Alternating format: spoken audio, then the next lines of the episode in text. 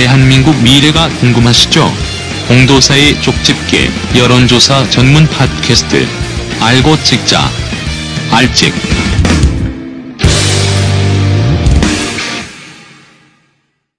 아는 것이 힘이고 찍어야 바뀐다. 세상을 바꾸는 심장 달린 팟캐스트. 알고 찍자. 알지? 시작하겠습니다. 자, 오늘 함께 하실 분, 역시, 아, 윈즈 코리아 컨설팅, 박시영 부대표. 네, 반갑습니다. 박시영입니다. 예. TV로 보면 얼굴이 커요. 그 양반도 커요. 예. 그런 쓸데없는 애드립 때문에 계속 까이잖아, 댓글에서. 나는 행복해. 그러니까 그런 꼭 말. 자, 오늘, 어, 광주, 댄스가의 서정성 아양, 아양 안과 원장. 네, 맞습니다. 예. 반갑습니다. 서정성입니다. 예. 반갑습니다. 거기도 풍성교에 이제 입교하려고 준비하고 있죠? 그렇죠. 풍성교 광주 지부. 맞습니다. 를 만들기 위해서. 호남 지부인데요. 아, 호남 지부, 그렇지. 예, 사실 굉장히 많은 예. 분들이 지금 어, 대기하고 있어요? 기대를 하고 있습니다. 기대를. 네. 예. 뭐, 기, 그걸 전문 용어로 기대 난망. 기대 반, 기대 반 아닌가요? 아니, 기대, 기대 풍성. 아, 기대 평성. 기대 풍성. 자, 그리고 부산 영도 앞바다를 대체 없이 날고 있는 부산 갈매기. 예, 반갑습니다. 부산 갈매기 김비호입니다. 예. 영도 지역위원장을 얘기해요. 예, 영도 지역위원장 맞습니다. 예, 새정치민주연합. 새정치민주연합. 어, 지난번에 그 김비호 위원장의 쓸데없는 소리가 줄고, 어, 저희가 통계를 읽는, 어, 이런 허접한 시간을 좀 줄이고, 스피디하게 진행을 해, 해서 반응이 조금 좋아, 좋아졌어요. 어, 조금 올라왔어요. 네. 바닥을 한번 간당 올라가야 돼. 그래야지게 맛있는 거고. 고고행진을 하면 밑에 떨어진 심정을 모르는 거야. 방송 고고행진을 1년 반 하다 요즘 팍 떨어졌거든? 자, 두 번에- 전국구도 폭망, 알직도 폭망. 그러니까 이제 마음이 편안해지는 거야. 제가 두 번 떨어져 봐서 그 마음을 잘 압니다. 두 번 떨어져 봤어요? 예. 한 번 떨어지고 징역 갔다 와 봤어? 다음에, 일단 명함을 들이대요. 다음에 진역 한번 가볼게요, 저도. 예? 기회가 진역? 되면. 진역, 진역. 진- 돈 먹고? 기회가 되면. 에이, 그건 돈 아니- 먹고. 저기하고 줄- 친하잖아요. 줄 사람도 없어요. 박규춘 의원하고 친하잖아. 어, 친하긴 친한데 줄 예. 사람이 없어. 생긴 것도 약간 박규춘 의원 저, 닮았어. 저한테 안 주더라고, 아무도. 자, 어, 이번 주 주제는 재벌 특집이죠. 네, 그렇습니다. 예. 재벌 행태에 대해서 그리고 재벌에 대한 어, 국민들의 인식을 전반적으로 한번 점검해 봤습니다. 예. 쓸데없는 통계를 읽어주는 그런 방송은 이제 안 하기로 다짐을 했죠. 자, 네. 어떻게 조사했습니까? 예. 이번 조사도 그 조사 설계를 간단히 말씀을 드리면 만 19세 이상 전국 유권자 어, 대상으로 조사를 했고요. 예. 1013명. 무선 전화 어, 70%, 유선 전화 30%로 반영을 했습니다. 유무선 RDD에 의한 어, 방식에 의한 무작위 추출을 했고 95% 어, 신뢰 수준에서 최대 허용 오차 플러스 마이너스 3.1%입니다. 응답률은 3.4%고요. 조사 기관은 윈지코리아 컨설팅과 IMTV가 함께 진행을 했고 ARS 조사로 진행했습니다. 이거 얘기할 때 김비호 서정수의 문제 제기해야 돼. 이거 매주 똑같은 걸 도대체 왜 하냐, 이거를. 이건 법적으로 해야 되는 거예요. 그런데 예. 이게 아직도 헷갈리시는 분이 계세요. 네. 1000명을 조사했다고 하는데 응답률이 3.4%라니까 음, 1000명 중에 3.4%만 음. 답변한 줄 알고 그게 아니었어요? 그 아, 나 천명 중에 30명만 답변한 줄 알았는데. 예, 예. 그렇게 생각하시는 예, 분이 계시더라고요. 3.4%라는 얘기는 끝까지 문항에 대해서 응답한 사람들이 어. 어, 전체 중에 100명 중에 3.4%라는 얘기고요. 그 3.4% 그럼 마지막 결론적으로 잡은 게 천명이다. 그렇죠. 그래. 1013명 예, 응답을 한 했습니다. 3만 명 하시는 거- 거죠? 그렇죠. 예, 네. 그렇습니다. 그러니까 그 final result가 터, 그, 1000 이거라는 거 아니야? one thousand. 어, 예, final 1000. 네. final. 그, 그리고 이거는 예. 자꾸 이제 그 댓글에도 이 조사 설계 가지고 지루하다는 얘기가 있는데 이것은. 이건 그죠? 밝혀야 되는 거예요? 밝혀야 되는 거예요. 여론조사 공표를 하기 위해서는 그럼요. 예, 조사에 대한 아, 개요에 우리가 대해서 공표를 하는 그렇죠. 것이기 때문에. 네, 그럼요. 어, 청취자, 시청자 여러분, 어, 듣기가 싫더라도, 이거는 저희가 밝히지 않으면, 어, 저희가 법적 제재를 받습니다. 그렇죠. 어, 저야 뭐, 어차피 전과자니까. 그리고 여기도 전과자지만, 이 두 명은 아직 전과자가 아니에요. 저 전과자 아닌데요. 징역 안 갑자기, 갔다 갑자기 보내요, 그래. 징역 안 갔다 아, 왔어? 저는 뭐 수배는 받았지만, 예. 예, 징역은 안 갔습니다. 갈 예정입니다. 예. 학생 운동을 아주 더럽게 교활하게 했구만. 지금 갔다 오고. 씨. 자, 첫 번째, 그리고, 아유, 이번부터 쓸데없이 질문 쫙 길게 읽고 그런 거 하지 말고, 간단 명료하게. 네. 그럼요. 어. 재벌 총수 중 1번. 1번 문항입니다. 예. 우리나라 재벌 총수 중 개인적으로 존경하는 인물이 있습니까? 아, 이렇게 무- 읽지 말라니까 또 읽네, 그냥. 네, 읽는 게 좋을 것 같습니다. 존경하는 인물은 네. 존경하는 인물은 그렇죠. 네. 그렇지. 딱 있냐? 간략하게. 있냐? 네, 첫 번째 여러 명이 있다. 어. 9%. 한두 명 있다.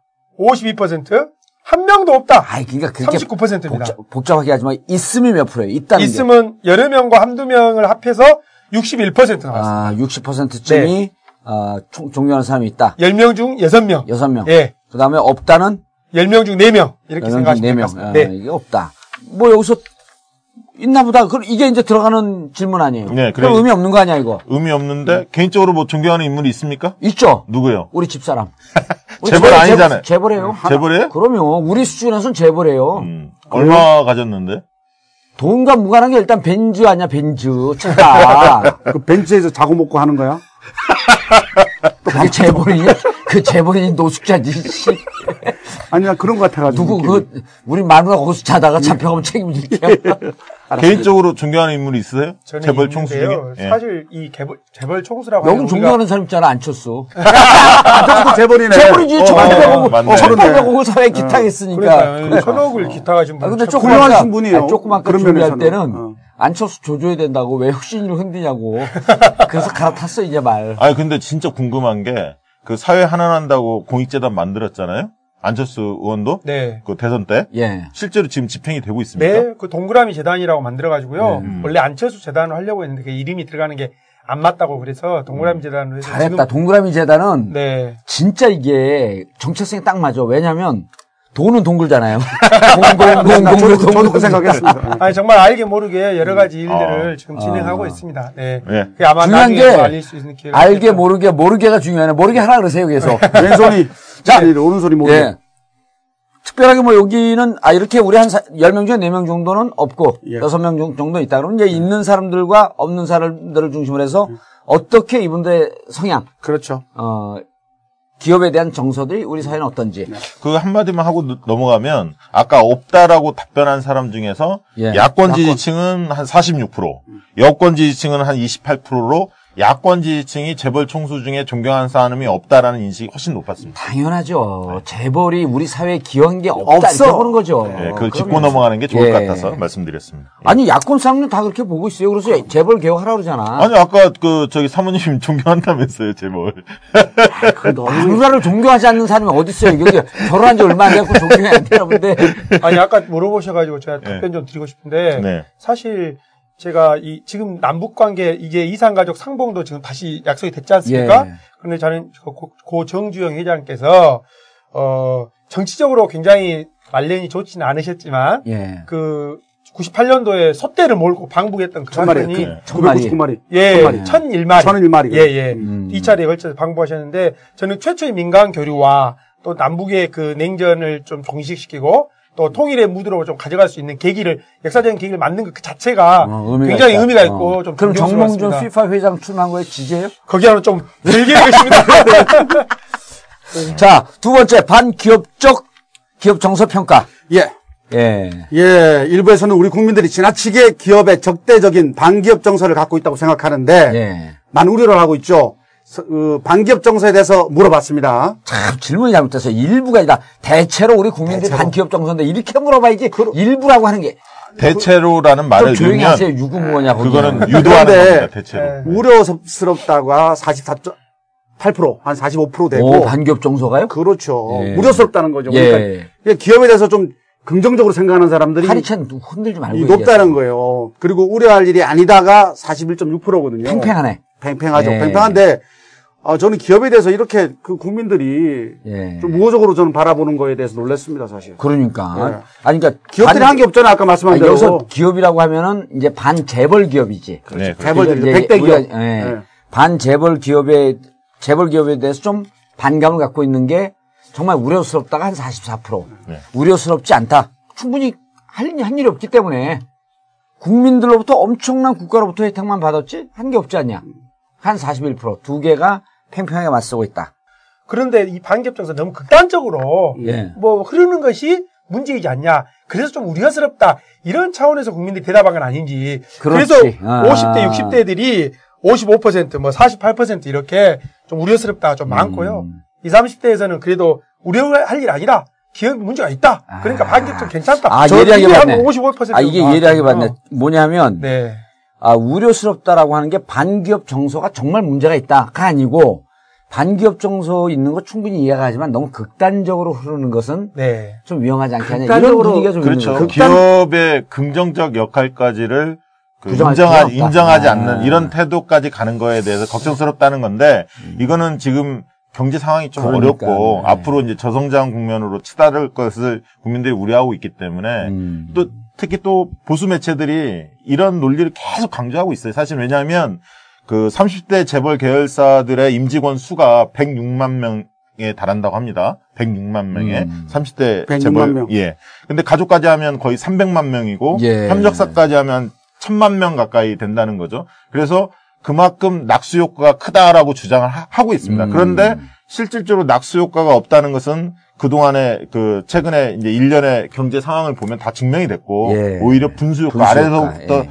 어그 경제적인 어떤 과실이나 이런 것들이 나타난다라고 주장하고 있는데 어쨌든 경제 상황이 안 좋다 보니까 최근에 이제 재벌들의 행태에 대해서 굉장히 분노가 치, 어, 치밀었지만 이런 어떤 반기업 정서가. 지나치게 강화되는 거에 대한 우려 그러니까 시선이 있다 아니, 이렇게 보여집니다. 이게 그 같은 내용을 봐도 우리 서정수 의원처럼 쫙 이렇게 아주 예리한 컨텐츠를 끌어내는가 하면 또 김비호 위원장처럼 그냥 하면 내용도 쫙깍거리기만 하고 아니, 아니, 보세요. 댓글 계속 아니, 아니, 보세요. 반기업 정서라는 것은 사실 이 재벌들, 정부와 재벌 압박에서 새로운 조세 정책으로 그들이 가지고 있는 사내 유, 그 유보금을 예. 저는 왜냐면 복지 정책이나 저기 우리는 다시 환원시켜야 된다고 저는 주장을 하는 거예요. 음. 지금 재벌, 재벌들이. 주장하지 마세요. 안 해. 아니, 재벌, 백- 그, 백, 해도 안 해. 아니, 100대 재벌 기업이 그 실, 그, 실제로 왜냐면 그 내는 세금 퍼센테이지가 한 15.4% 돼요. 음. 예? 16%가 안 돼. 예. 그런데 저번에 얘기했죠. 우리 와이프가 38.8%, 또 지난번에 만났던 그 기업한 우리 의사, 예. 그분이 40%를 내. 예. 근데 실제적으로 국민 평균보다 적게 지금 세금을 내고 예. 또 법인세도 인하했잖아. 나도 33%네요. 아, 가만히 있어 봐요. 법인세도 예. 사실은 법인세 47조 정도 거치는데 거기서 법인세 감면으로 혜택 보는 기, 그 기업들이 1% 1%, 한 9조 정도 이익을 보는데 실제 이 돈만 투입되면 노동력 충분히 하고도 청년 일자리 만들 수 있고 충분히 다 할 수 있는데 그런 거 안 하니까 반기업 정서 제가 가지고 있는 거죠. 왜 안 하냐 말이에요. 그, 그, 그 양반들이. 반기문 정서를 갖고 있다고? 발음이 왜 발음이 아, 반기업 정서 가지고 반기업 있- 정서. 반기업 정서. 예, 아니, 흥- 아니, 그런데 흥분하는 게 맞는 게 이게 우리가 이제 보통 법인세 보면 세수율로는 한 21%에서 23%쯤 되지, 되잖아요. 맞습니다. 네. 근데 그 법인세 감면해갖고 실질적으로 10% 조금 넘어요. 네, 맞습니다. R&D 뭐 예. 지원금들이 많기 때문에 감면 혜택이 너, 엄청 많고 중소기업은 없어 그게. 네. 1%만 다 지네들 잔치하는 거예요, 지금. 예. 자, 이, 런 문제를 놔두고 노동개혁 하자? 그러면 그, 그 부인이 치과에서 버는 돈 1% 사회 환원하고 있어요? 우리는 기부를 많이 합니다. 기부를? 제 자랑을 제가, 저, 예. 아닌데. 기부야? give up이야? 기부, 기부. 기부. 한, 뒤 아니, listening 안 돼? 기부를 많이 하고 있고. 예. 그리고 저- 알겠습니다. 기부 계속 하시- 하시고요. 자, 3번. 전문 경영인 체제로 변화 시 기업 경영 효과를 물어봤어요. 네. 일단 이 전제는 전문 경영인 체제가 안 돼 있다, 우리나라가. 그렇죠. 그걸 전제로 한 거 아니에요? 네네. 예. 보통 이 재벌 오너가 계속 어, 이 경영권까지 가지고 있는 건데요. 사실 재벌 오너가 경영 일선에서 물러나고 전문 경영인 체계로 바꾸면 해당 기업이 경영상의 어려움을 겪을 것으로 볼 거냐 이렇게 물어본 질문입니다. 아니면, 어, 좀더 나아질 거로 볼, 볼 거냐라고 하는 게 함의로 숨어 있는 거죠. 네, 어려움을 겪을 것이라고 대답하는 층이 22%, 부정적, 긍정적으로 바뀔 것이다. 좋아질 것이다. 좋아질 것이다라고 대답한 층이 압도적으로 65% 정도 나왔습니다. 65%. 잘 모르겠다. 어. 네, 13% 정도 나왔고요. 그러니까 우리는 이런 질문 오게 되면 헷갈려갖고. 네. 잘 모르겠다 그러고 딱 끊어버릴 것 같아. 어? 재벌, 야, 이게- 이게 3%밖에 안 된 이유가 알, 알겠네. 질문이 어려워. 그죠? 꼭 해야 될 질문인데 좀 어려워. 전문 경영인 체계, 체제. 그럼 이거 못- 못 알아듣고 끊는 사람들 근데 많거든요. 이 답변을 보면 예. 긍정적으로 바뀔 거라는 게 10명 중에 그러니까. 6명 이상이 나왔지 않습니까? 6.5명. 예. 6.5명이에요. 반, 그러면 결국은 7명이지. 그 의원님 같이 잘 못 알아듣는 사람 거의 없다는 얘기예요. 난 내 얘기 하느라고 못 알아듣는다니. 왜 그래? 근데 지금. 재밌는 게 여권 지지층이 예. 아까 반기업 정서와 관련해서는 우려스럽다는 시각이 좀 더 높았지만 예. 이 사안에 대해서 전문 경영인 체계로 바꿔야 바꾸면 좋다라는 것이다. 거에 어. 대해서는 동의율이 54% 높습니다. 거의 유사하네. 예. 그러니까 지금 긍정적 전망이 65% 나왔는데 예. 여권 지지층에서도 한 55%에 육박하는. 예. 그러면은 이 사회 일반적 정서와 여권 지지층이라고 할지라도 이 부분에 대해서는 재벌들이 너무 친일가 중심으로 운영하고 경영하는 체계에 대해서 문제가 있다. 네, 맞습니다. 이제는 전문 아니, 경영을 좀 그러니까 바꿔라. 문제는 적시하고 있어요, 국민들이. 예. 국민들이 문제는 적시하고 아, 있는데. 적시는 이렇게 기록한다는 거고 아니. 그러니까, 아니, 그러니까, 그 똑같은 말이에요, 비슷하게. 자꾸 말장난 좀 하지 마세요. 이 진지한 얘기할 때는 좀. 예. 문제는 인식하고 있는데, 아까 앞서 우리가 얘기한 거 보면, 그 반격 정서에 대해서 뭔가 이렇게 우호적인 것은, 제가 볼 때는 강자의 시- 시선으로 바라보고 있다는 거예요. 음. 이 사회의 어떤 분위기를. 예. 사실은 우리 많은 서민들이 약자인데, 예. 이게 저는 이, 이, 시, 좀 시선들을 우리 국민들이 좀 교정할 필요가 있다. 그런데 좀 그- 비판적인 시, 좀 그런데 시각들을 가져야 된다고 저는 생각합니다. 그러면 이런 걸 보면은 네. 사실은 제보를 그냥 이상한 거로 막 감옥 보낸다 이렇게 조인트 까고 그럴 게 아니고 네. 전문 경영인 체제로 갈 수 있게끔 국회에서 이런 거 보고 법제화해야 돼요. 우리가 동의합니다. 이번에 예. 우리가 이번에 어 지난 6차 조사에서 김상곤 혁신위원장이 예. 우리 알직 보고서를 그대로 인용을 했어요. 예, 저도 깜짝 놀랐습니다. 예. 아, 나는 안 놀랬는데. 아니 그런 거 깜짝 놀란 건 크게 깜짝 놀랐기 때문에 핵감놀 예. 재밌다라고 하는 걸 뭐 그 핵재미. 뭐, 뭐예요? 뭔데? 꿀잼. 꿀잼? 예. 아. 꿀잼보다 더 재밌는 게 뭔지 아세요? 핵잼. 폭잼, 폭잼. 아니 그 재미없는 건 뭐라 그래요 그러면? 핵노잼 아니에요? 이거는? 어? 재미없는 건 핵노잼. 노잼인데 더 재미없는 게 핵노잼. 그럼 핵노잼. 진짜 재밌는 걸 뭐라 그래요? 몰라. 핵, 핵꿀잼이 아니라 거긴 또 개가 붙어 개꿀잼. 개꿀잼. 예. 개꿀잼, 핵노잼. 그런 말, 말을 이해할 줄 알아야지 10대, 20대 정서를 이해할 줄 아는 거예요. 그래서 오늘, 그래서 오늘 되게 영해 보이네. 핵감놀. 핵감놀. 자, 그래서 핵감놀. 김상곤 교육, 그, 아, 김상곤 혁신위원장이 뭘 인용했어요? 네. 그 핵감놀이야, 진짜. 야당 그 정치인 유형 중에서 가장 못마땅한 정치인 유형 우리가 조사했지 않습니까? 1위가 그 개파 갈등을 부추기는 정치인. 예. 2위가 호남 팔아서 팔아서 자기 장사하는 정치인. 그럼 내가 여섯 명 명단 열고 한건 얘기 안 하대. 그 얘기는 안 하셨어요. 예, 그러니까 이걸. 알직을 본 게 아니고 보고서를 밑에 있는 분들이 보고를 한 거야. 네. 그 다음에 그 이제 보고서를 보고한 게 더블 보고서라 그러거든. 네. 그 다음에 이제 그 새정치민주연합이 개선해야 할 점에 대해서 무능한 의원 교체가 1순위 나왔다. 1순위, 그래서 예. 현역에 대한 불신을 그만큼 그 국민들이 많이 보고 있다라는 점을 강조하셨죠. 예. 살찐 김상곤 같아. 아니 근데 우리 보고서를 인용한 그 내용을 보고 네. 제가 페이스북에 올렸거든요. 평상시 페이스북 페이지에 올렸어요. 네. 평상시 보는 것보다도 한 여섯 세 배쯤 더 보더라고. 그러면서 그 댓글 중에 제일 재밌는 게 이런 깔때기는 들이대도 됩니다. 아. 왜냐면 의미 있는 거를 제공을 했고, 아니 우리 지금 이거 그 알직 생각보다 많이 안 봐서 급 당황하고 있어요. 왜냐면 그, 그 엄청난 비용을 투자하고 있는 거거든. 허리가 빡빡해요. 우리 집사람이 레이저 광선을 쏴이고 방송할 때마다 안 했으면 안, 안, 했, 안 하면 안 되냐. 근데 우리가 2017년 집권 프로젝트에 이게 2022년 집권 프로젝트고 대한민국 개혁 프로젝트 안 할 수가 없는 거야 이게. 사모님이 재벌이시잖아요. 예? 제가, 제- 재벌인 나, 재벌인 남, 남못 준다. 아, 저도- 그래서 근데 김상훈 교육감이 인용하는 걸 보고 아 이게 정말 당에서 이렇게 과학적으로 보려고 한 노력하는 사람들도 있구나.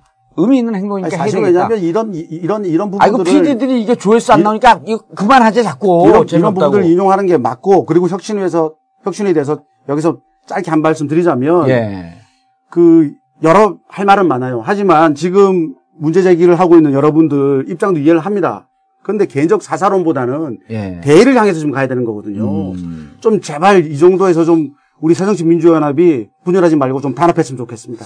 그저 뻔한 얘기를 자꾸 하니까 저, 저 편집할 수도 없고 그냥 네. 말을 아니 너무 이런 들어서- 이런 얘기를 좀그 아니 본인 얘기만 맞다고 생각하면 안 되지. 아니 다 이게 맞는 얘기인데 우리 함께 갑시다 이런 얘기 좀 해야지. 방송에서는 너무 네. 모범 답안을 얘기하잖아요. 꺼 사람들이. 내가 생활이 그래요. 생활이 모범적이다. 모범적인 생활을 밖에 안 해봤거든. 그럼 제가. 내가 마누라한테 가서 한- 다 얘기한다. 그만해. 여기. 자, 그래, 자, 네 번째. 예, 어, 이제 이거는 좀 그렇죠. 재밌는 내용인데, 아, 이거 할 얘기가 많아요. 예, 어. 재벌의 그 못마땅한 행태에 대해서 물어봤습니다. 예. 이 행태 중에서 가장 못마땅한 부분이 있다면 무엇이냐고 물었는데, 그, 그냥 제가 읽어드릴게요. 자, 골목, 골목 상권 침투, 예. 그 다음에 경영권 대물림, 하청업체 대상 불공정 행위 등이 비슷하게 나왔습니다. 예. 음. 그러니까 골목 상권 침투 같은 경우에는 특히 이제 부산, 울산, 경남에서 높게 나왔는데, 음. 실제 부산, 울산, 경남은 특히 부산 같은 경우에는 재래시장이 많이 있습니다. 예. 바, 닷가하고 예. 접해 있고 물 중심지지 않습니까? 그런데 거의 재래시장이 파탄이 났어요. 음. 그러니까 말도 못합니다. 그 왜 새누리당을 찍어요? 그러니까 제가 말씀드린 거 여기 부산에 보면 이 문제가 있다고 느끼는 분들이 많이 계시거든요. 음. 근데 투표는 새누리당이 하는 거예요. 그럼요. 아니, 2번 찍으려고. 왜 자꾸 강자시선으로- 2번 찍으려다 빗나가서 1번 찍었대. 맨날 그래. 그럼 병원에 그- 정형외과 가셔야지. 이번 안가, 그 안가, 안가, 안가. 서정석에 안가러 가야 돼. 이번 그 조사에 있어서 그 우리 청취자들이 이해하려면 보기 항목을 한번 읽어주는 게 나을 것 읽어줘야 같아요. 돼요. 왜냐면 보기? 항목이 많기 아, 알겠습니다. 때문에. 그러면 예. 제가 우리 박시영이 시킨 대로 제가 보기를 읽어드리겠습니다. 자, 골목상권 1번. 침투. 자식들에게 기업 물려주기. 2번 예, 예. 상속세 등 세금 회피. 3번 하청업체 대상 불공정 행위. 번호는 빼도 돼. 예, 골목 상권까지 치- 침투하는 점. 노조를 무시하는 태도. 사내 유보금 많은데 신규 투자 않는 점. 예. 사회 공헌 등 공익 활동 부족. 네, 일곱 개 일곱 보기를 개고 제시하고 여기에 지금 나는 이 질문이 못마땅해. 윈지 코리아 컨설팅의 이 난 능력을 의심하고 싶어. 왜냐하면 이런 거는요. 아 우리가 신뢰성 높은 이 여론조사 기관 아니야. 그래도 이 국민들이 알게끔 하고 아픈 데를 가려운 데를 긁어줘야 되기 때문에 여기에 뭐가 설문이 하나 더 들어가야 되냐면 모두 다가 들어가야 돼요. 모두 다. 모두 다. 모두 다 싫다. 아, 그 모두 다 아니 짜증나. 못마땅한 행태가 다 모두 다. 그러니까. 그 다음에 여기 또 하나 진짜 빠진 게 정경 유착을 뺐어요. 정부가 유착해갖고 쫙쫙 빨아먹는 거. 그래, 그거 좀, 나- 나도 아까 얘기하려고 하다가 말았는데 예. 기분 나쁠까봐. 왜 안 했어, 그거를. 아니, 평소 평소에 질문지 보내면 좀 검- 검토하라니까 그렇게 검토들 그리고- 안 하고 그리고 우리는, 여기서 우리는 숨 쉴 시간도 자, 없어요. 이거 다- 다시 시간이 4번으로 어딨어. 집중해서 예. 좀 봐야 될 게 잘 모른다는 응답률이 굉장히 낮습니다. 3.4%예요. 그럼 여기 재벌에 대한 문제를 모두 다 가지고 있는 모두 다 거예요. 높으면 100%야 100%. 그렇지. 재벌에 대해서 국민들은 문제가 있다고 보고 있는 거예요. 예. 자, 근데 이거를 예를 들어서 영어로 한번 번역해봐요. 미국에, 가- 미국 애들한테 야, 우리 재벌에 대해서 이런 걸 조사했다면서 이 일곱 가지를 쭉 번역하는 순간 걔들이 기절을 할 거야. 아니, 니네 나라 재벌들은 진짜 이렇게 문제가 많냐? 음. 이건 다른 나라 사람들한테 당신 나라 재벌에 뭐가 문제입니까? 라고 분석을 해보라도 이렇게 일곱 가지가 안 나와요. 이건 종합백화점이야. 근데 이 부분에 대해서 우리나라 사람들이 다 동의를 하고 있는 거예요. 물론 못마땅한 태도하고 한정을 했지만 여기에서 못마땅한 거 없는데 그럼 잘 모르면 다 가지 이게. 근데 그 3%밖에 안 나와. 그 대한민국 재벌의 문제를 극명하게 나타내는 거야. 이 질문 하나로. 그렇죠. 질문 잘했네. 잘했지? 잘했지. 예, 잘했는데 그 질문 정경- 문항에 문제가 있다고 지금 얘기를 하시는 거고. 정경 유착이 있었으면 좋겠고 모두 다가 빠진 것이 아시, 아, 쉽다 네, 알겠습니다. 그리고 국민들의 이해를 돕기 위해서 우리가 재벌의 탄생 배경에 대해서 좀 알아야 돼요. 아니, 그건 나중에 그 광주. 예. 광주에서 요 분위기가 좀. 광주가 지금 아주 난리 속인데요. 예. 이 못마땅한 행태 중에 하나 지금 골목 상권 침투가 우리 광주 전남에서 광주도 심각하죠. 네, 1등입니다. 근데 지금 가장 뜨겁게 지금 논쟁을 벌이고 있는 것이 신세계에서 복합 복합 쇼, 쇼핑몰을 지금 건설 추진 중에 있습니다. 예, 특급 호텔을 뭐 짓겠다는 그런 미명하에 복합 어, 쇼핑몰을 크게 지어가지고 지역 경제가 또 굉장히 지금 한바탕 어, 소- 몸살을 앓고 있는데요. 어, 사실 신세계가 우리 터미널 옆에 있는데 터미널 부지에서 특혜를 받고 시작한 백화점이었거든요. 예. 그런데 이제 지금이 와서는 그 부지를 더 늘려가지고 쇼핑센터까지 해서 음. 어, 지금 또 더 크나큰 이익을 얻으려고 지금 하는 것 때문에 지금 새정치민주연합 을지로위원회에서도 이번에 국감에서 어, 조사하겠다 뭐 이렇게 하고 어, 좀 취소시켜라 뭐 MOU 어, 무효화해라. 뭐 이렇게 좀 시의 공문까지 보내고 뭐 이런 상황이라 지금 이 재벌의 골목 사건 침투에 대해서 굉장히 어, 좀 민감해 있는 상황입니다. 실세계 삼성 가문, 이게 삼성 가문. 아니 근데 이게 실제로 서울에 우리 이제 이거 듣는 분들도 수도권 분들이 많아요. 네. 근데 서울에서 골목상권 침투하는 거는 피해는 있지만 지방처럼 그렇게 피해가 극심하진 않아요. 왜냐면 워낙 경제 그 규모가 크니까 사람들도 많고 근데 광주, 부산 또 더 지방의 소도시 뭐 창원, 어? 전주 이런데 재벌 기업 대 대형화가 조금 축소해고 들어오잖아요. 지역 전체가 박살나버려. 제가 그 사례를 부산 제가 말씀드린 예. 제 지역구 전주에요. 아 전, 전주에 예를 들어서 전주에 가면 전주에 살아요? 아 전주 우리가 안타깝잖아. 전주에 가면 진짜 전주하고 전주 사람 아니야. 전라고. 네. 전라고? 네. 교과 한번 외워봐. 노리요. 아 집중해. 아이고 중요한 아니, 얘기 하는데. 중요한 얘기가 정주에 가면 예. 예. 다른 지역 사람들이 모르는 가맥이라고 있어요. 아, 가두 알아요? 맥주. 가게 맥주. 가게 아, 맥주. 예. 아, 가게에서 먹는 맥주. 가게에서 맥주를 파는데 이 그 안주가 무슨 포하고 같이 팔아요. 네. 명태포인가 우리는 뭐 노맥이라고 하는데 부산에서는. 무슨 맥주? 노- 노상 맥주. 아 노상 맥주. 여기 음. 가맥인데 음. 전주의 자랑거리, 자랑거리가 가맥인데 맥주 한 병에 2,000원, 3,000원이야. 진짜로. 그러니까 음. 전주의 경제가 죽은 걸 단적으로 보여주는 게 가맥이에요. 근데 그 옆에 진짜 뭐 서울에 살던 사람이 한 200평짜리 호프집 하나 차려버리잖아? 다 죽어버려. 그 호프집 하나만 차려도. 그런데 여기 재벌 기업이 들어와요? 그냥 박살이야, 박살. 부산에는 그 영도다리 아시죠? 예. 한 100년 역사를 가진 영도다리. 예. 사실 그 하나만으로도 부산의 관광 명소가 될 수 있는데. 돌아와라 영도 딸이 그거지 그 노래. 그, 돌아 영도다리 어디 있어요? 그 저기 부산항에 있잖아요. 영도 구세르. 금순환의 그 영도다리가 네. 나오죠 내용이. 국제시장에도 나오더라고요, 예, 영도 딸이. 영도다리 나오죠. 이- 그런 그걸 이번에 철거를 했어요. 저번 그 음. 롯데 롯데 아시죠? 롯데. 네. 롯데하고 그 부산시하고 이렇게 서로 그 협상하면서 많은 시민들이 그 다리가 존치되길 바랬어요. 음. 역사적 왜냐면 명소고 나름대로 그 가치 가치가 있으니까. 그런데 롯데가 계속 철거하자고 그랬거든. 음. 부산시와 영도구청 주변 사람 주변에 왜냐면 정치 권력들이 손을 들어줬어요 롯데. 결국 도계교가 생기고 영도 딱 12시에 그 도계를 하거든요. 네. 용대 아까 말씀드린 시장이 많아요. 다섯, 다섯 개나 있어요. 원도심에 있는 분들이 막 점심 때만 되면 거기 가서 식사를 하고 네. 좀 살아났는데 그 도로를 12시 딱 올려버리는 거야. 못 들어가는 거야. 예. 그러니까 시장이 다 죽는 거예요. 예. 그- 롯데가? 그 롯데가 그 짓을 하는데 음. 그 공범들이 있는 거야. 바로 정치 세력들이죠. 예, 알겠습니다. 예. 이거 음. 지역 지역별로 예. 아까 말씀하신 거하고 데이터가 그대로 드러났는데요. 그래요? 그러니까 지방은 골목 상권을 가장 그 못마땅한 형태를 아. 예. 뽑았고요. 수도권은 좀 다릅니다. 왜냐하면 재래시장과 골목 상권이 상대적으로 지방보다는 덜, 덜 있기 때문에 네. 여기서는 수도권은 뭐야? 자식에게 대물림. 그러니까 그게 그다음에 하청 대- 기업 대상으로 불공정 행위하는 것. 이거를 수도권에서는 우선순위로 뽑았고 지방은 어, 골목상권 침투. 좀 다르게 예. 나타났습니다. 그런데 사실은 우리 사회 인식이 난 이게 진짜 불만 그 이 결과 보고 찬성할 수 없는 게 여기서 노조 무시가 너무 늦게 낮게 나왔어. 근데 사실은 이 재벌들이 우리 사회와 국민들을 무시하는 이 시- 경향이 어디서부터 시작하냐면 이 이분들의 아주 독자적인 경영 구조거든요. 예. 맞습니다. 그게 뭐냐면 자기 회사에서 노조를 일단 집 밟는 거야. 근데 노조와 상생하면서 노조와 타협하고 노조와 소통하면 이 사람들이 사회 나와서도 아 국민들이 소중하구나 이런 걸 배우는 거예요. 노조 없는 게 사실은 재벌들 망가뜨리는 핵심적 요소이기 때문에 근데 노조 무시가 6.9%밖에 안 나왔어. 다른 문제가 워낙 더 심각하기 더 때문에 심각하고 덜 나온 거 아니 또 더. 심각하고 예. 국민들이 지금 정부에서 조동에서 하도 까잖아요. 예. 노동자가 문제라고. 사실 핵심 그게 아닌데. 음. 그래서 그런 부분도 반영이 더 됐다고 보고요. 예. 그런 시각도 일정 부분 알겠습니다. 그 한마디만 예. 더 하면 뭘 또 한마디 그 더 해. 하라고 해. 대통령은 임기가 5년이에요. 예. 근데 재벌은 임기가 없습니다. 있지. 그리고 대물림을 아, 합니다. 인기 있어. 있습니까? 종신. 종신? 예. 예, 그 정도로 이게 심각하다는 거죠. 그렇지. 예. 예.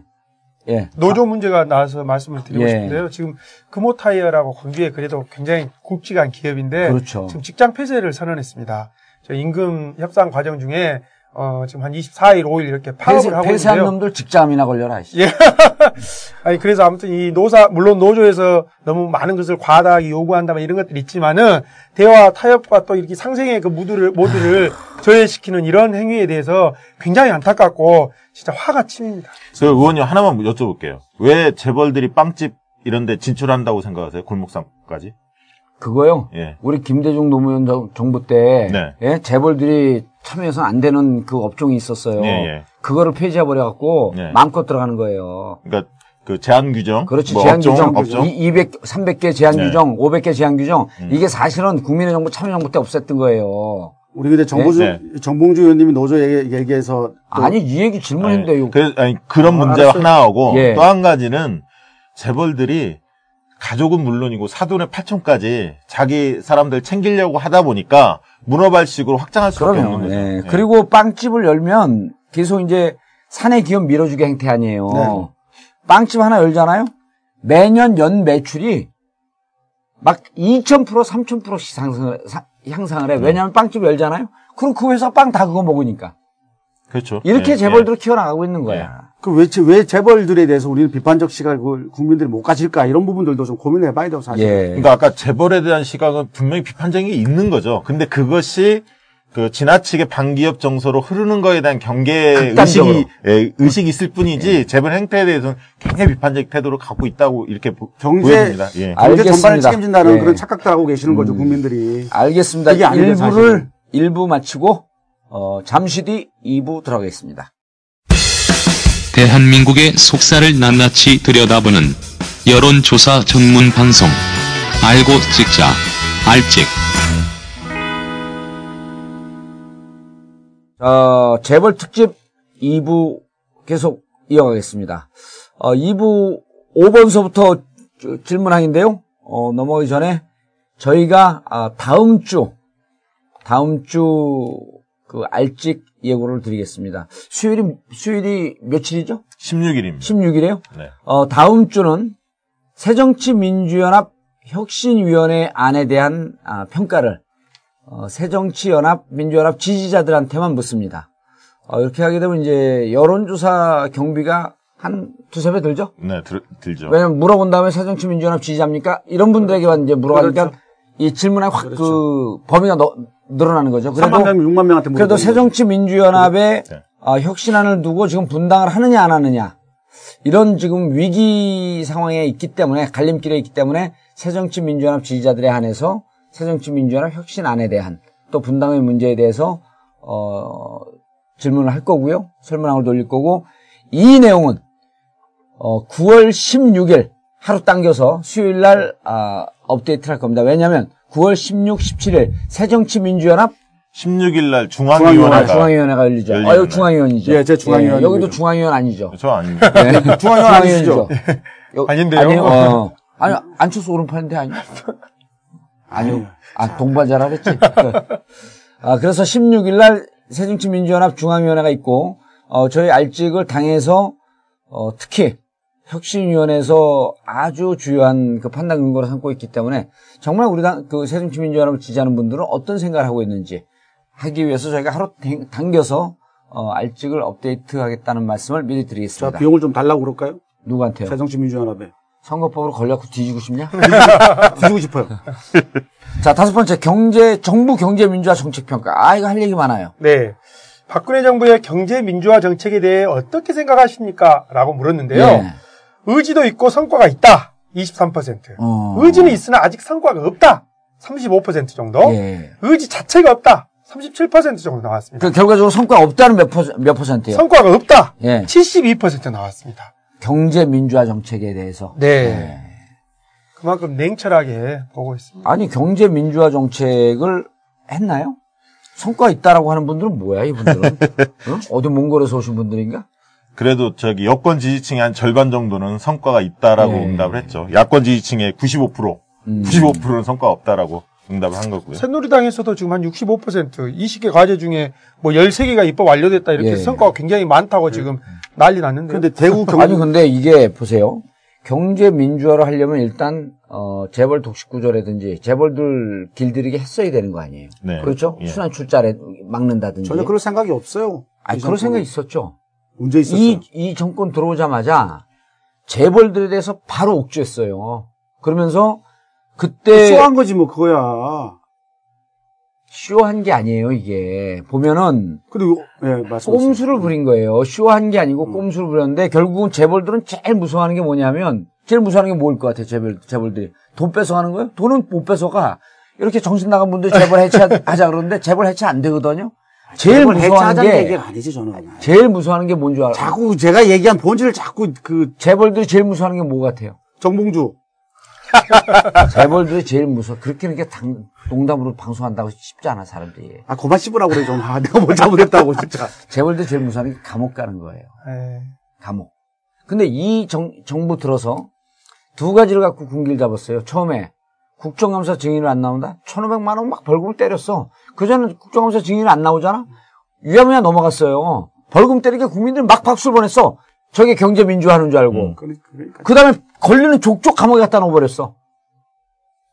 이렇게 군기를 잡고 사실은 우리 밑에 줄 서라 이거 한 거예요. 무슨 민주화는 무슨 민주화를 해. 그러니까 대선 때 예. 경제 민주화를 공약으로 내세웠잖아요. 박근혜 후보가 당시. 예. 그러면서 국민들의 평가는 어떤 거였냐면 어, 재벌 길들이기를 야당 후보인 문재인 후보보다 박근혜 후보가 훨씬 잘할 거라고 보는 층이 꽤 있었습니다.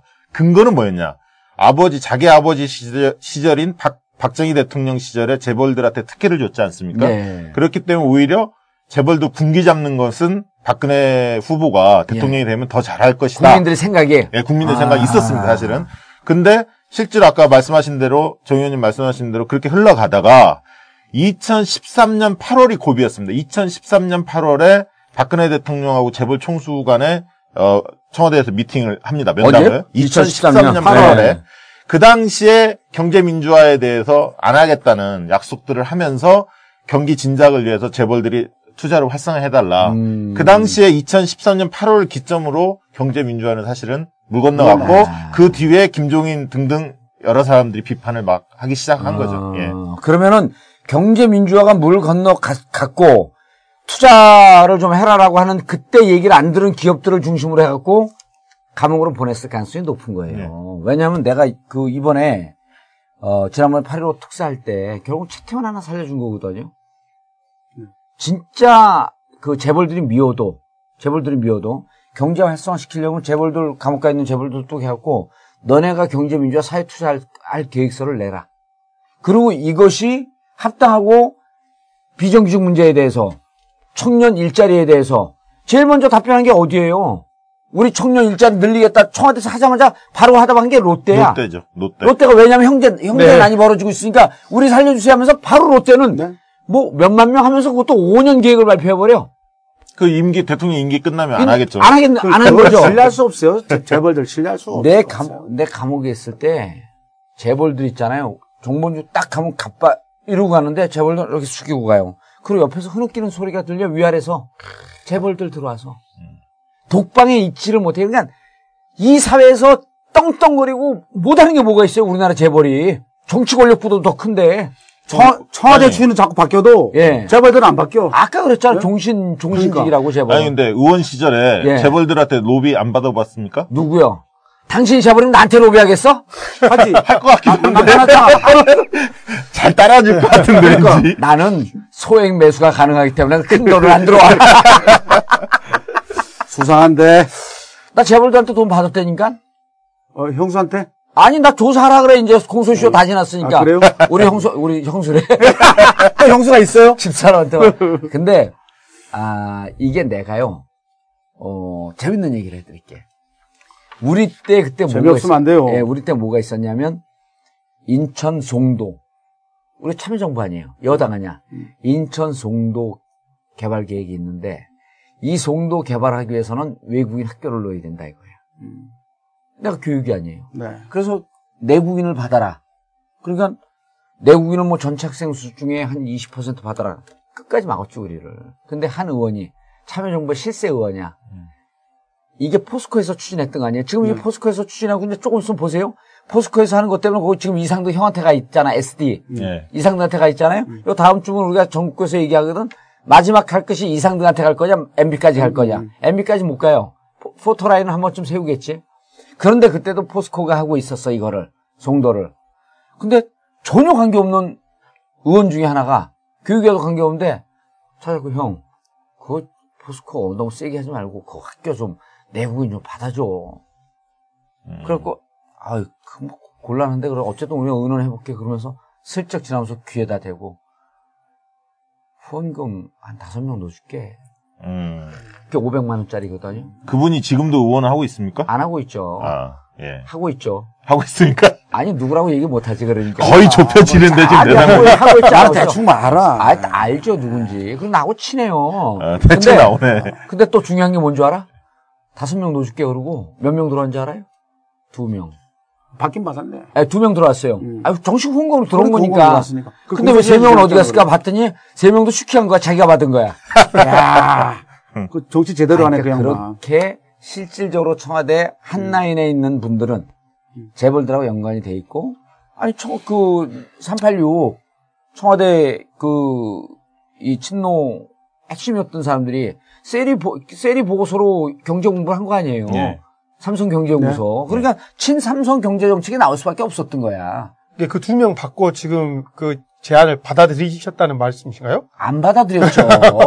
그러셨죠? 거의 말끝을 설마. 흐리시는데. 아니 조금 받아들일까?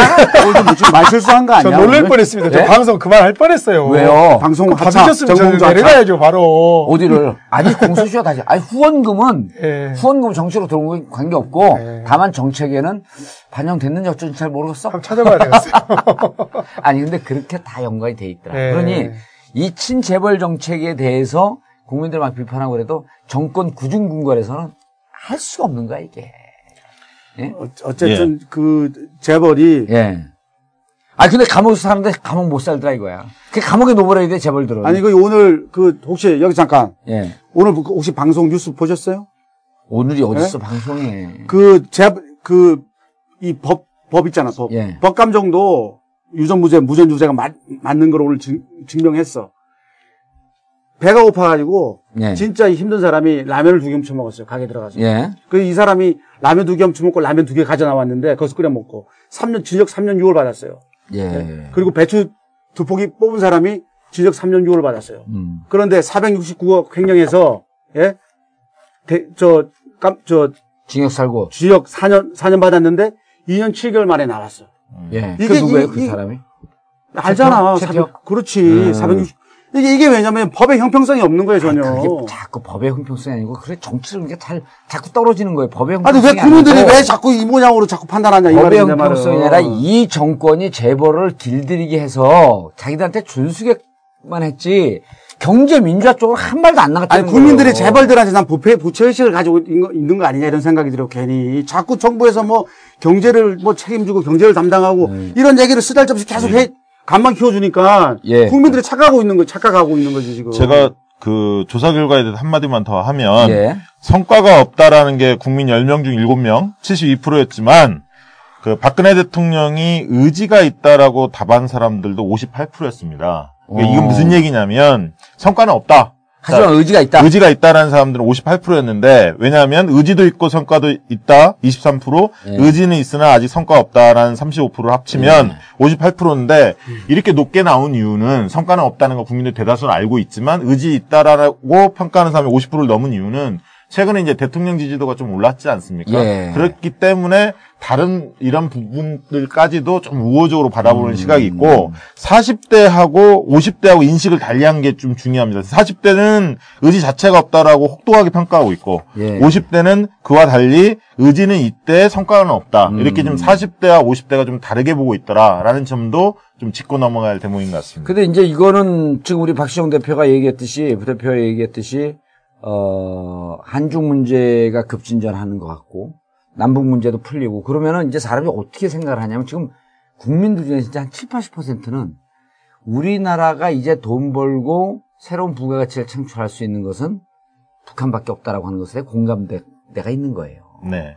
그런데 한중 문제 풀리고 남북 문제 풀리면 아 저쪽이 북한 쪽과 관계하면서 경제가 좀 활성화되면 경제 민주화로 똑같지 않겠느냐. 그리고 사람들은요, 이 경제 민주화와 경제 활성화하고 헷갈려요. 네네. 좀 혼돈이, 혼돈해.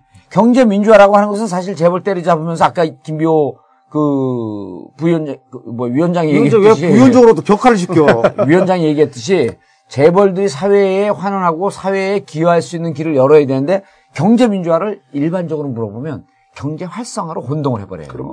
예?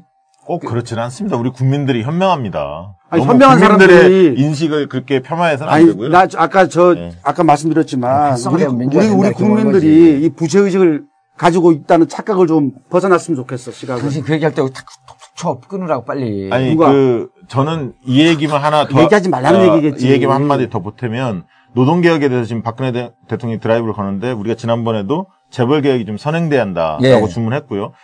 많은 사람들이 사회적 대타협, 노사 대타협을 막 주장을 합니다. 그러나 노사 대타협이나 사회적 대타협이 되기 위해서는 양쪽의 힘이 팽팽할 때 가능한 겁니다. 서로 유혹감을 느끼게 하는데 지금 완전히 사쪽이 우위에 있고 정부가 사쪽에 손을 들어주고 있기 때문에 노사장 위원회에서 나올 수 있는 안들이라는 게 별로 없습니다. 네. 그래서 어, 노동조합 이런 쪽의 힘이 우리가 더 세지고 그런 분위기를 우리 국민들이 지지하고 만들어줘야 할 필요가 있어 보입니다.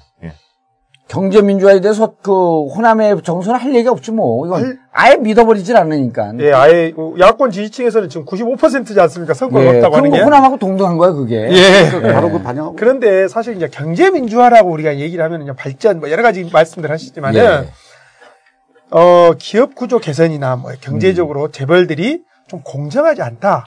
공정한 게임의 룰에 기회가 공정하지 않고 뭔가 경제적 약자에 대해서 보호되지 않는 것 이런 것들에 대한 것이 저는 이 의견에 좀 반영된다고 생각하는데요. 예. 사실 이 이제 공정거래위원회 활성화랄지 거기에 대한 어떤 그 어, 문제 제기들 그래서 저는 이 중소기업과 대기업의 그 구조 개선에서도 음. 어 계약전 뭐 이 우리 기술 탈취 같은 것들 있잖아요. 예. 이런 것들이 굉장히 좀 심도 있게 강도 높게 좀 제재가 돼야 된다. 그렇죠. 아, 예, 예. 음. 그러니까 경제. 민주화는 한마디로 얘기하면 시장에 대해서 민주적 통제를 하는 겁니다. 그 공정해야 되는 예. 거잖아요.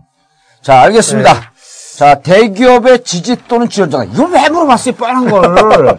이게 우리는 뻔하게 생각하지만 다시 확인하면서 아 국민들이 이렇게 생각하고 아이 질문 있구나. 잘못된 게 자 이거 봐봐 6, 번 해봐 대기업 지 어? 대기업은 어느 정당을 지지하느냐. 뻔하지 뭐. 승구당당 당당당 승구리당당, 새누리당. 예. 우리나라 10명 중 7명이야 그래 우리나라 재벌 등 대기업이 어느 정당을 지지하냐고 물었는데 국민 10명 중 7명이 새누리당이라고 얘기하고 있어요. 그러니까 이거는 뻔해도 확인한다? 네. 확인할 걸 해야지. 어, 이거 확인해야죠. 이렇게 해서 주장을 해야 하는 거죠. 예, 근데 10명 중 7명이다라고 하는 수치는 중요하죠. 예. 예, 그 넘어갑시다, 이제. 예, 여당 여당 없어요. 여당 지지층이 64%를 동의를 했습니다. 그러니까 그 얘기는 뭐냐면 여권 지지층들도 이 사실을 인정하고 있는 거죠. 이거는요, 예. 말뛸 때 우리나라에서 요, 요즘은 음. 말뛸 때 엄마, 아빠 이러잖아요. 그럼 만약에 제가 이렇게 아, 이- 물어볼게요. 내 얘기를 들어봐 좀. 음. 엄마, 아빠 이러지 말고 이거 얘기 제일 자꾸 재벌. 새누리당, 재벌 새누리당 이러고 말을 한다는 거 자, 아니에요? 그럼 제가 이렇게 물어볼게요. 얘기해. 우리나라 중소기업이 어느 정당을 지지 또는 지원한다고 보십니까? 새누리당이요. 어떻게 보세요? 조사해 보면 어떻게 나올 것 같으세요? 다 새누리당이죠. 비슷하게 나올 것 같아요. 여당, 야당 네. 어떻게 나올 것 같으세요? 그래도 중소기업은 좀 야당을 좀 방구, 어? 방구를 좀 제대로 끼서 끼려면 핏방. 아니 그래도 이렇게 좀 그러면 다음에.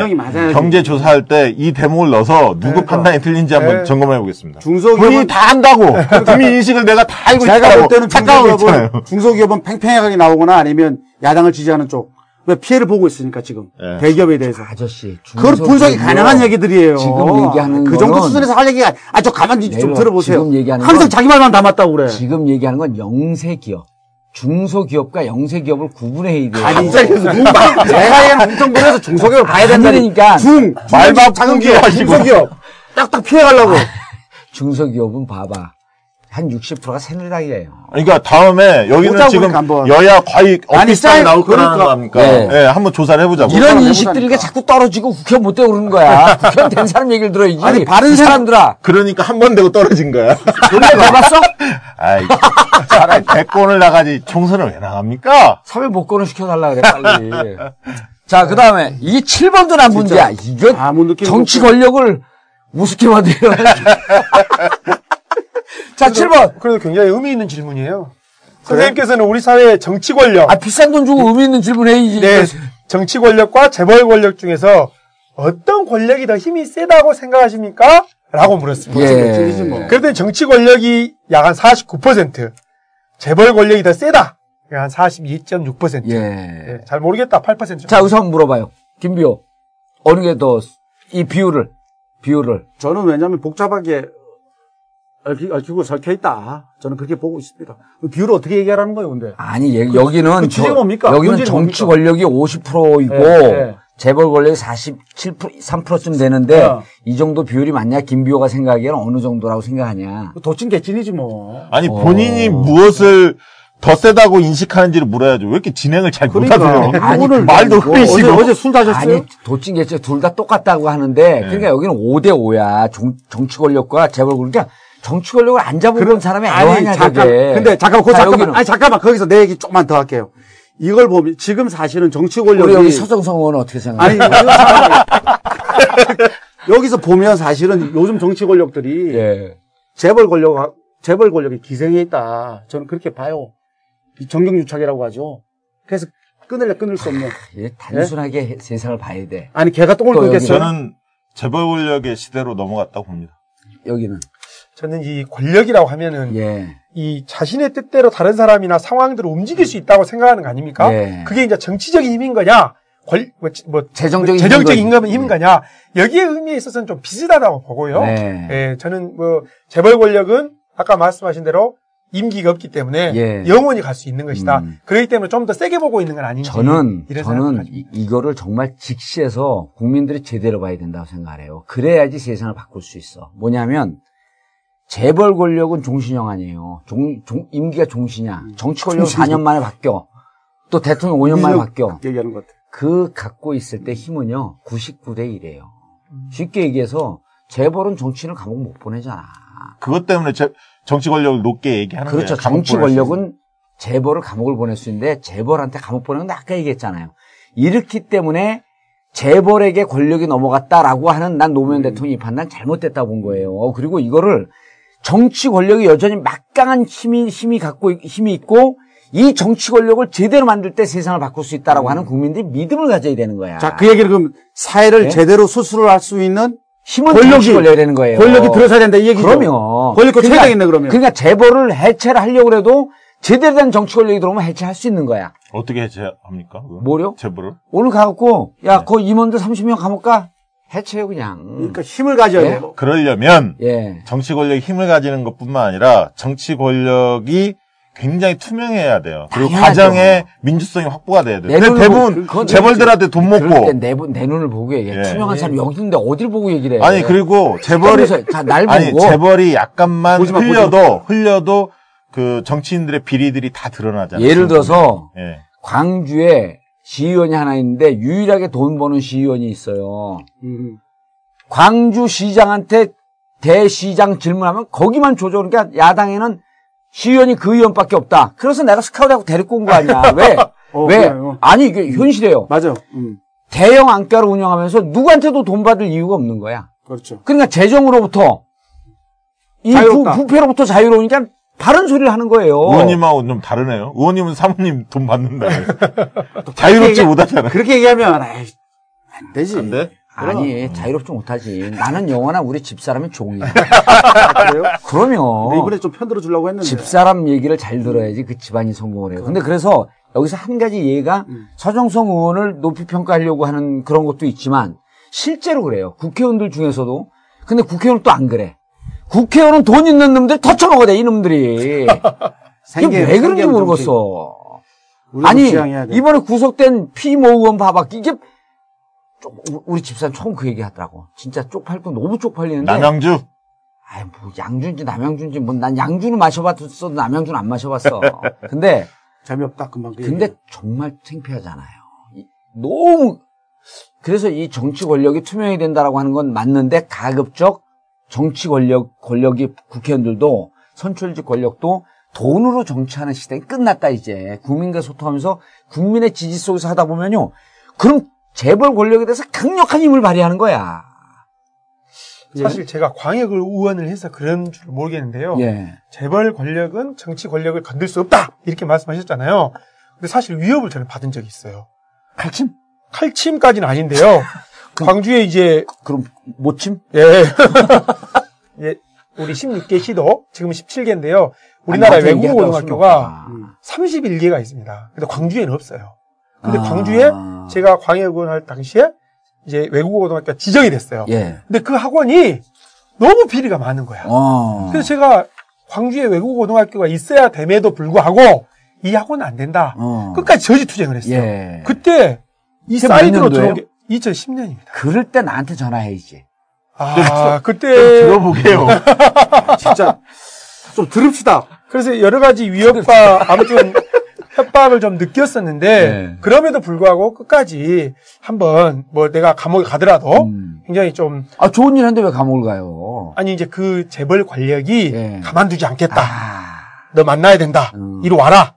뭐 이렇게 여러분들을 통해 지역 사회이다 왜냐면 보니까 지금 광주는 네. 지역사회니까 조폭과 인텔리가 통하고 그냥 하나의 가족 같거든, 거기가. 근데 아직 얘기 안 끝난 것 같은데. 끝났어요, 이제. 끝났죠? 그거 끝났어요. 이리 와라. 그런데 안 갔다는 거 아니야?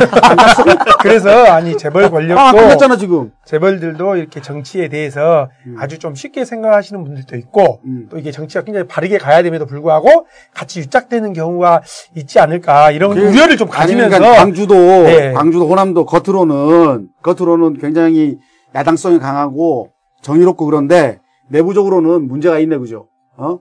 그 예. 일당 독식 구조가 분명히 존재하네. 거기서 우리 서정성 의원이 대차게 한번 질렀다는 거 아니에요. 예, 아니 그죠? 꼭 아, 그렇게까지 좀 이렇게 반복하면 편집이 아니, 이렇게 돼. 편하게 딱 얘기해 주면 좋잖아. 자, 근데 마지막. 이- 예. 네, 그게 그 그게. 재밌는 거는 예. 여권 지지층은 정치 권력이 힘이 세다고 봤고 예. 야권 지지층은 반대로 재벌 권력이 힘이 세다고 봤습니다. 그러니까 정치 권력이 힘이 세다고 여건이 봤잖아요. 이 사람들은 정치 권력을 잡는 거에 대한 절실성이 훨씬 더 높은 거야. 저번에 한번 그러니까, 얘기했죠. 자- 그러니까 잡는 거예요. 정신 차려야 돼. 진짜로 정치 권력이 이 재벌 권력보다 훨씬 셉니다. 그리고 정치 권력을 통해서 세상을 바꿀 생각을 해야 돼. 맨날 그 자, 마지막. 야마. 자, 마지막. 차기 대권 지성. 어, 이거는 뻔한 이거 뻔한 뭐 건데. 매, 맨날 예. 하는 건데 뭐. 예. 자, 뭐 항상 하는 질문인데 차기 대선에서 야권이 집권했으면 좋겠냐, 아니면 여권이 집권, 집권했으면 좋겠냐, 라는 질문입니다. 아, 이번에는 야권 선호도가 우세했는데, 어, 여권 지지자가, 어, 지지하겠다는 그 퍼센테이지가 한 41%, 그리고 야권을 지지하겠다는 퍼센테이지가 한 47%, 예. 그리고 여야 격차가 다시 상승 추세입니다. 지난주에 예. 비해서 좀 늘었습니다. 예. 예. 알겠습니다. 이 8번 문항은 전체적으로 이제 그 흐름만 보는 거고요. 예, 한마디만 하면 예. 그 대통령 지지도가 지금 많이 올랐음에도 불구하고 차기 집권 대선 관련해서는 여야 간의 격차가 예. 크게 대통령 지지도에 영향을 안 받고 있다는 게 중요한 대목입니다. 그, 그것은 무슨 얘기냐면 지금 대통령이 잘하고 있다 못하고 있다를 떠나서 예. 야권 지지층들은 여전히 공고하게. 예, 예. 바꾸고 싶다라는 생각들을 버리지 않고 있다는 거죠. 예. 근데 여기, 여기에 대해서 크게 의미 두지 근데 마세요. 우려할 아, 만한 근데 게 봉도사님 이게 예. 우리가 7차를 했는데 예. 이게 물론 이 오차 범위 내에서 왔다 갔다 하고 있지만은 예. 한 번도. 야권이 예, 일관이 지금 어- 어떻게 그렇죠. 나오냐 차기 대권이 그러면 바뀔 수 있겠죠. 차기 대권요? 예. 절대 안 바뀌죠? 아니 근데 PK 쪽은 예. PK 쪽은 지금 격차가 좀 벌어지고 있습니다. 어, 여, 여권이 올라가고 있어요. 예. 예, 그렇지. 이제 왜냐하면 지지 여론조사는 편하게 얘기하는데 막상 표 찍을 땐더 1번으로 가잖아요, 거기가. 그래 임박하니까 이제는 중도층이나 간- 갈등하고 있던 총이 다시 고향으로 돌아가고 있는 좀 거지. 우울해 제가. 예. 왜 부산 갈매기 갈매기들이 정신 표정이 늘 우울해. 근데 그럼에도 불구하고 수도권이 예. 상대적으로 야권 우세 현상들이 좀 그 지속이 되고 있다는 게 예. 하나의 특징적인 대목입니다. 알겠습니다. 자, 이번 주 알직 정례 여론조사 마치고요. 아, 중간에 잠깐 예고했듯이 다음 주는 어, 새정치민주연합 혁신위원회에 대한 아, 평가입니다. 그리고 업데이트는 9월 16일 어, 새정치민주연합 중앙위원회 예, 중앙위 아, 중앙위원회가 열리는 바로 그날 오전에 새벽에 업데이트 할 것을 어, 미리 말씀드립니다. 자, 아는 것이 힘이고 찍어야 바뀐다. 세상을 바꾸는 심장 달린 팟캐스트 알고 찍자 알찍 마치겠습니다. 감사합니다. 감사합니다. 가